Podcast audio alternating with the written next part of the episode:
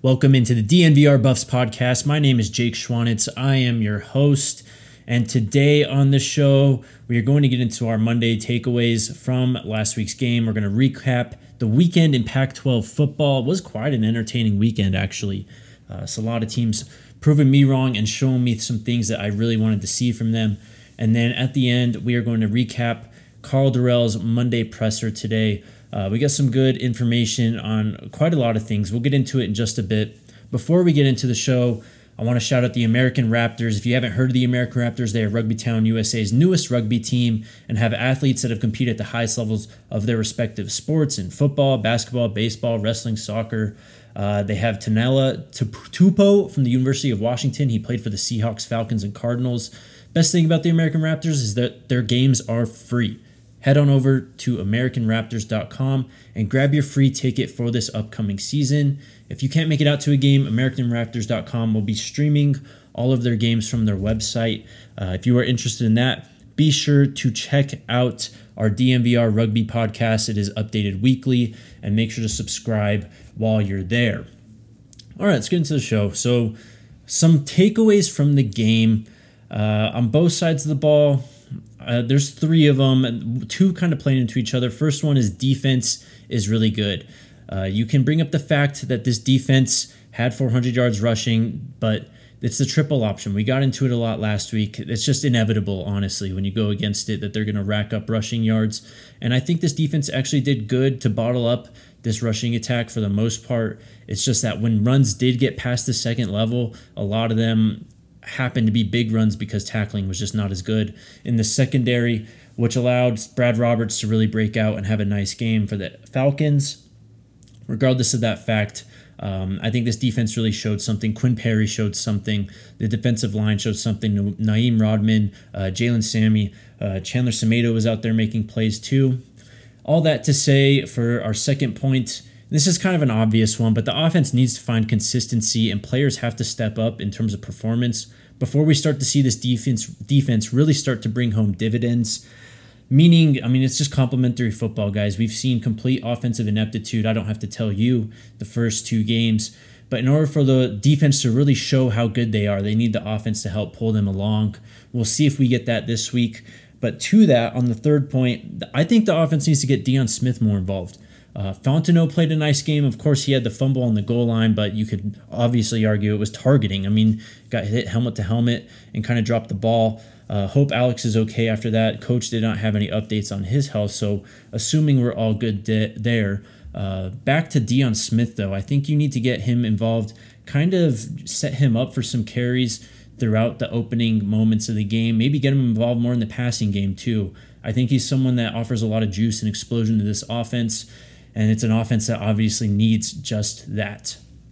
Now, before we get into the Pac 12 recap, I want to talk about our friends at DraftKings. The NFL's opening weekend was action packed and it's just getting started. Uh, I meant to leave with the show with that actually. I hope you guys enjoyed this Sunday's uh, football. It was great to have the NFL back. I had a lot of fun watching games, won some bets, lost some bets, but overall came out positive. And of course, we have the Broncos tonight. I am extremely excited for that. Uh, get ready for week two of touchdowns, big plays, and even bigger wins with DraftKings Sportsbook, an official official sports betting partner of the NFL. Uh, this week, new customers can bet just $5 on any football game and get $200 in free bets instantly. If you want more action, everyone can experience the thrill of DraftKings early win promotion. It's simple. This Sunday, Bet on any NFL team to win. If your team leads by 10 at any point during the game, you get paid instantly, even if your team loses. We did see some teams go up by 10 and have some tremendous comebacks. Uh, the Lions included, the Giants included. Uh, Raiders, I think, were down by double digit points at one point. But, anyways, download the DraftKings Sportsbook app now and use promo code DNVR to get $200 in free bets instantly when you place a $5 bet on any football game. That's code DNVR only at DraftKings Sportsbook, an official sports betting partner of the NFL. Minimum age and eligibility restrictions apply. See show notes for details. Also, want to give a quick shout out to Game Time. Game Time is the hottest new ticketing site that makes it easier than ever to score the best deals on tickets to sports, concerts, and shows. Ever dreamed of sitting in a seat you never thought you could, 50 yard line courtside behind home plate? Uh, it's possible with the Game Time app. The biggest last minute price drops can be found on the seats you thought you never could buy. Uh, great for deals on Buffs games this season, especially if you plan on traveling to Minnesota. Probably going to be an extremely packed house there. If you want to get a ticket on the road or you happen to live in Minnesota, shout out Minnesota listeners. Game time is the way to do it. If you love DNVR, then you'll love Game Time. The best way to support us is by buying your tickets through the link in the description. Join over 15 million people who have downloaded the Game Time app and score the best seats to all your favorite events. All right, into Pac 12 action for the weekend. We'll start with the headliner. That is USC versus Stanford. USC, the number 10 football team in the country, rolls into Stanford Stadium, um, and they played pretty well. I think this team is definitely in the conversation for the best team in the Pac 12. Sorry, Utah, but I think USC really has shown me a lot more to this point. Caleb Williams played extremely well 20 27, 341 yards passing, four touchdowns, no interceptions. This USC receiving core led by Jordan Addison and Mario Williams again. Jordan Addison, an absolute stud. He had a couple deep touchdowns, he had a touchdown on a screen. This guy is definitely in the conversation for the Biletnikoff again this year. Could be a back to back winner of that award. Mario Williams looked great at all areas of the field. Also, we saw a big catch from Brendan Rice. Uh, rushing the ball, Travis Dye looked really good 14 carries, 105 yards, and a touchdown. Austin Jones, the former Stanford running back, showed well in the run game and in the pass game, especially being split out wide. He's going to be someone to watch. More importantly, I think, with this USC team is their ability to create turnovers. Um, we saw Mekhi Black, Blackmon come up with an interception, and we saw another interception from Max Williams. Max Williams also had a forced fumble. He played a great game, the safety. He's going to be someone to watch out for.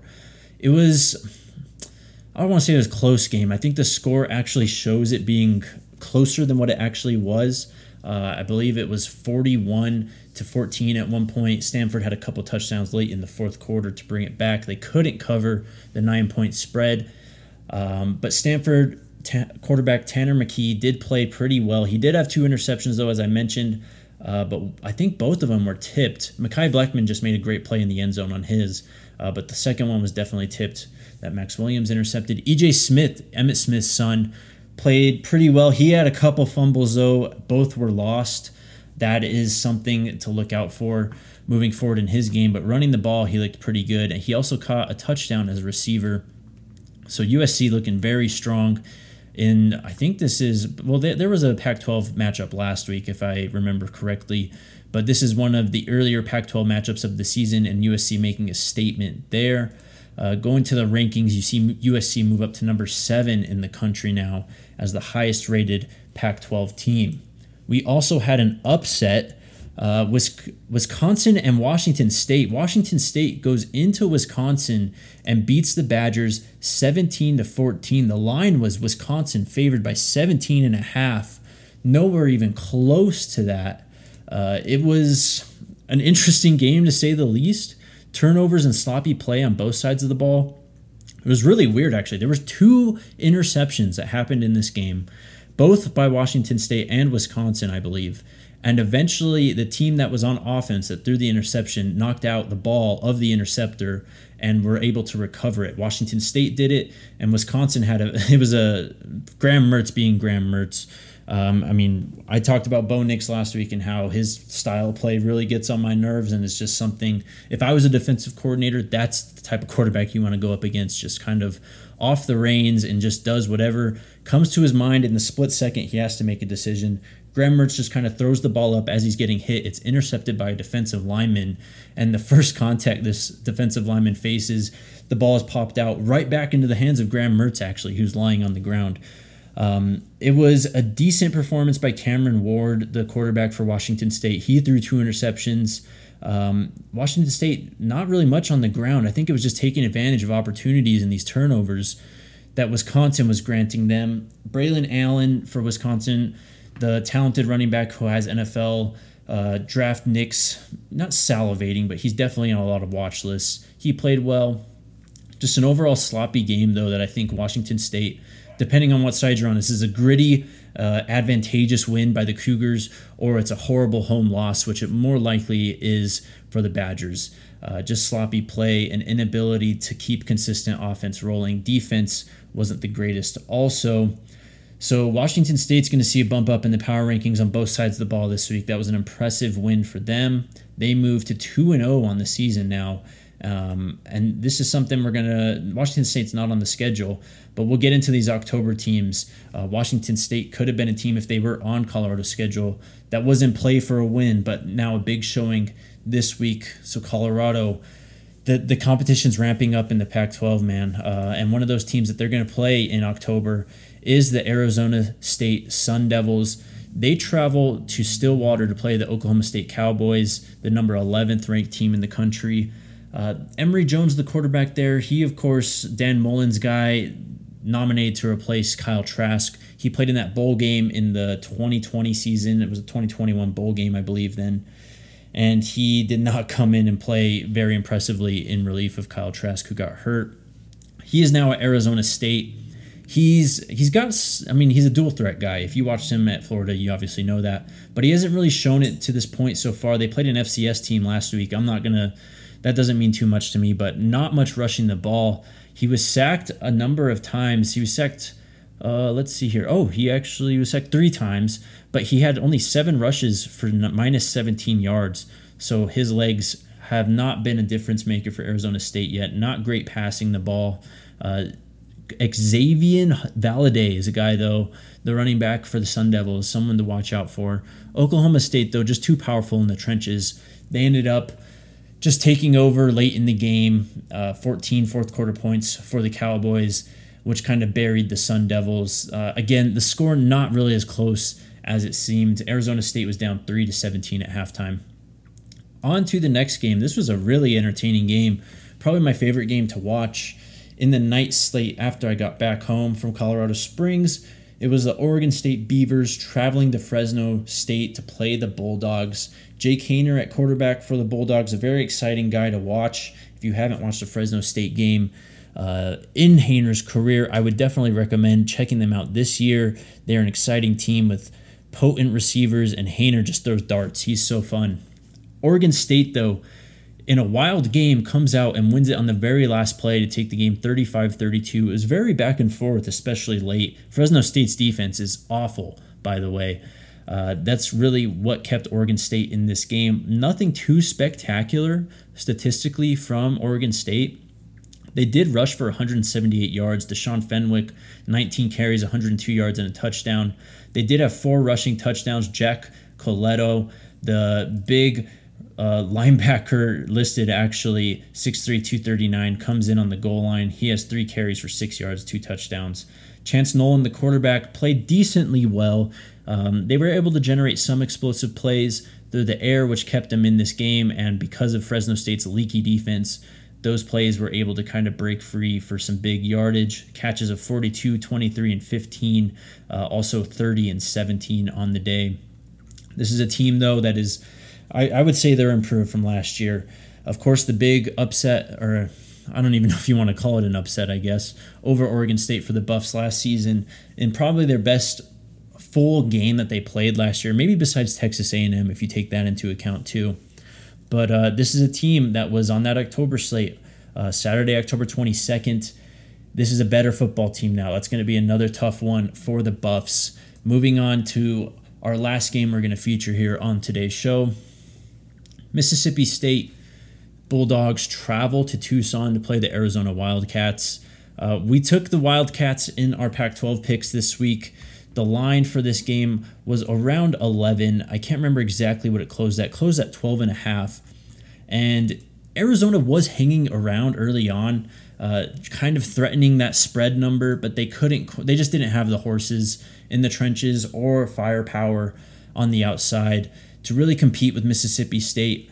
Uh, I say that, but Jacob Cowing, uh, only seven receptions for 38 yards and a touchdown. But this is a player to watch out for in the Pac 12. One of the better receivers I've seen that is not playing for USC or Oregon so far this season.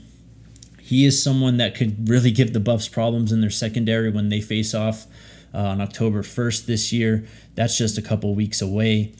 So player to watch out there. Jayden de Laura, not a great game though, uh, kind of pressing late on to try and generate some offense for this team that was struggling, as I mentioned. 23 of 45 passing, 220 yards uh, through the air, one touchdown and three interceptions. It was a rough day, but ultimately that SEC power just kind of took over. And as we've seen many, many times, when the SEC gets to play against the Pac 12, it's just not really close. And that talent in the trenches and at the skill positions really just takes over. That's going to do it for wrapping up the Pac 12. I mean, we had other games, of course. Uh, I think everyone else was either Colorado or they played an SEC or a, sorry, not SEC, FCS team.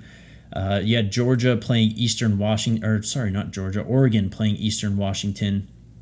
That score was outrageous, seventy to fourteen. Bo Nix played well. Um, Bo Nix, you got to show me that against someone that's not FCS. UCLA beats Alabama State forty-five to seven. UCLA kind of on cruise control the entire way through that one. Washington, led by Michael Penix Jr. at quarterback, beats Portland State 52 to 6. Uh, there was another game also, California and UNLV. Cal not or Cal is on the schedule for the Buffs in that October stretch. Um, a team that is definitely looking vulnerable though. They only put up 20 points on UNLV, 17 in the first half. They cannot pull away from UNLV. Uh, final score was 20 to 14. So you look at this Cal team now as a team that is definitely in the conversation for uh, being able to be beaten by the Buffs. This line was 12 and a half. Cal, the Golden Bears were favored, and they only win by six to UNLV. So circle that one. That will be a huge game on the calendar for the Buffs this season. Before we get into the Karl Dorrell press conference notes from today, I want to give a quick shout out to Breckenridge Brewery. They have a birthday coming up, 32 years young, and to celebrate, Breck Brew is throwing a weekend long hootenanny with live music, food, beer, and games October 8th and 9th at their Littleton location. You'll have acts performing like the Spin Doctors and local favorites Railroad Earth rocking out. Stay tuned to everything DNVR for Hoot and Hootenanny giveaways leading up to the 8th of October. Check out the link in the description or breckbrew.com for more details on tickets and artist lineup into the Karl Dorrell presser today. Uh, he talked for about 20 minutes to us. It seemed rather optimistic, his point of view on things. He talked a lot, of course, about the Air Force game and just the amount of mistakes made and inability to capitalize on opportunities presented to them by Air Force. We talked about that a bunch on Saturday night. Um, I think the vibe of this team is still fairly optimistic there. We've heard from multiple players and now Dorrell a couple times himself say that this team just isn't translating practices to game day. They are very encouraged by what they see on the practice field, but it's not translating on the field when they play other teams. Make of that what you will. Um, the on JT and the quarterbacks, Karl thought JT played. He said, okay. Mentioned the drops and the obvious mistakes. Um, we don't have to go into the slide and everything else that happened, the interceptions and stuff. But the general vibe I got from today is that he is still sticking with JT Shrout as the quarterback. Um, he didn't really, after the game on Saturday, he did talk a little bit about bringing Brendan Lewis in. He just said that him and Coach Mike Sanford weren't really there. They just wanted to see what JT had. Obviously, he hasn't played too much football over the past few years, so just seeing him play games and now build that body of work is going to be important moving forward. So it sounds like JT is going to be the starting quarterback, I would guess, at least through Arizona. Um, at the most, I mean, if he shows something, of course, the job is his. But if he continues to have shaky performances against Minnesota and UCLA, I would wouldn't be surprised if we start to see Brendan Lewis back in the fold at some point as we move towards this October slate. Something I talked about in an article I posted uh, just this morning, Karl mentioned after the game on Saturday that they were thinking about and having conversations about getting the freshman quarterbacks involved. Uh, Owen McCown and Drew Carter mentioned by name by Karl Dorrell after his post game. We got a bit of clarification on that today. Uh, he reinforced again they're still having conversations about playing those guys and seeing what they have to offer, but he's sticking with JT and Brendan Lewis for the meantime. Um, but he did not rule it out that these freshmen could play at some point in the season. We'll just have to see how it all unfolds. He talked about uh, out of conference scheduling too. Colorado, one of the, I think it's something like 8 to 12 FBS teams that did not schedule an FCS team on their schedule. Um, when you're in Colorado's position, you know, I, I can see why that raises some eyebrows and scratching heads uh, through Buffs Nation. But I mean, Karl Dorrell seemed very adamant that he supports the way that Colorado's approaching their out of conference schedules. Uh, he didn't call anyone out specifically, but he did mention free wins and how teams schedule for that purpose. He thinks that Colorado's doing the right thing scheduling these teams. I mean, these are measuring sticks games. I know that Colorado is obviously not at the point that Air Force is. They're not going to be at the point TCU is, and they're going to struggle against Minnesota also. But to have these games, I think, is important because you really do challenge yourself against teams that are much better in different leagues, and you can really measure yourself against them. He then talked about Minnesota specifically and the challenges that they will present offensively for Colorado's defense um, the defense is going to be tested this game. This is a team. This is a veteran team. They've got weapons on the outside, and Chris Autman-Bell. They got two talented running backs also, and they've got a pretty good offensive line. So we'll see just how good this Buffs defense is this year in this game. Uh, he also talked about his safeties. Of course, a pretty big headline for the Buffs in the game Saturday was the targeting against Trevor Woods, and then the injury to Isaiah Lewis. Uh, he talked about Trevor Woods and the targeting call a little bit. He did say that they submitted an appeal to the NCAA regarding that call. Um, this just seems sort of like a formality. I mean, it's something they can do and they can challenge. The chances of it changing, though, aren't very high, but he wanted to show his support for Woods and his football players by submitting that appeal. Uh, we'll see what actually comes from it. I wouldn't expect to see Woods on the field for the first half, though. Of course, they will get him back in the second half. Uh, on Isaiah Lewis, he did say he had a laceration that needed stitches, but he will be good to go. Uh, that's encouraging news. It did seem I did, it, we didn't get much information about that injury through the game, um, but we did see Isaiah Lewis obviously go off on the play and then very shortly after walk into the locker room to not return. So he just needs to get stitched up. It seems like if everything is healing at a good rate, he will be good to go this weekend. Also, they're definitely going to need them with they need them both with the challenges that Minnesota will provide them. But of course, Woods not playing until the second half, so we'll see how that goes. Some opportunities for some other guys to get playing time against a quality opponent here. All right, guys, that's going to do it for me. I'm headed out to the bar. I can't wait to watch the Broncos tonight. I think it's going to be a great game. I think we're going to see a lot of stuff that we've been waiting a long time to see for our Broncos. Uh, hopefully, that turns out.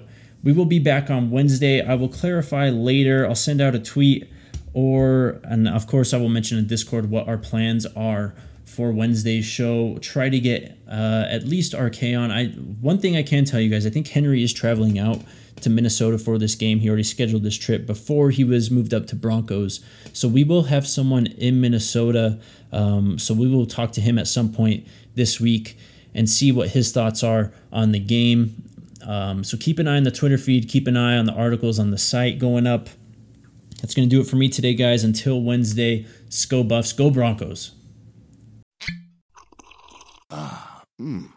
The first taste of rare bourbon you finally got your hands on. That's nice. At caskers.com, we make this experience easy. Caskers is a one stop spirit curator with an impressive selection of exclusive, sought after, rare, and household names in the realm of premium spirits and champagne. Discover the top flavors of the year now by going to caskers.com and using code WELCOME10 for $10 off your first purchase. Get $10 off your first purchase with code WELCOME10 at caskers.com.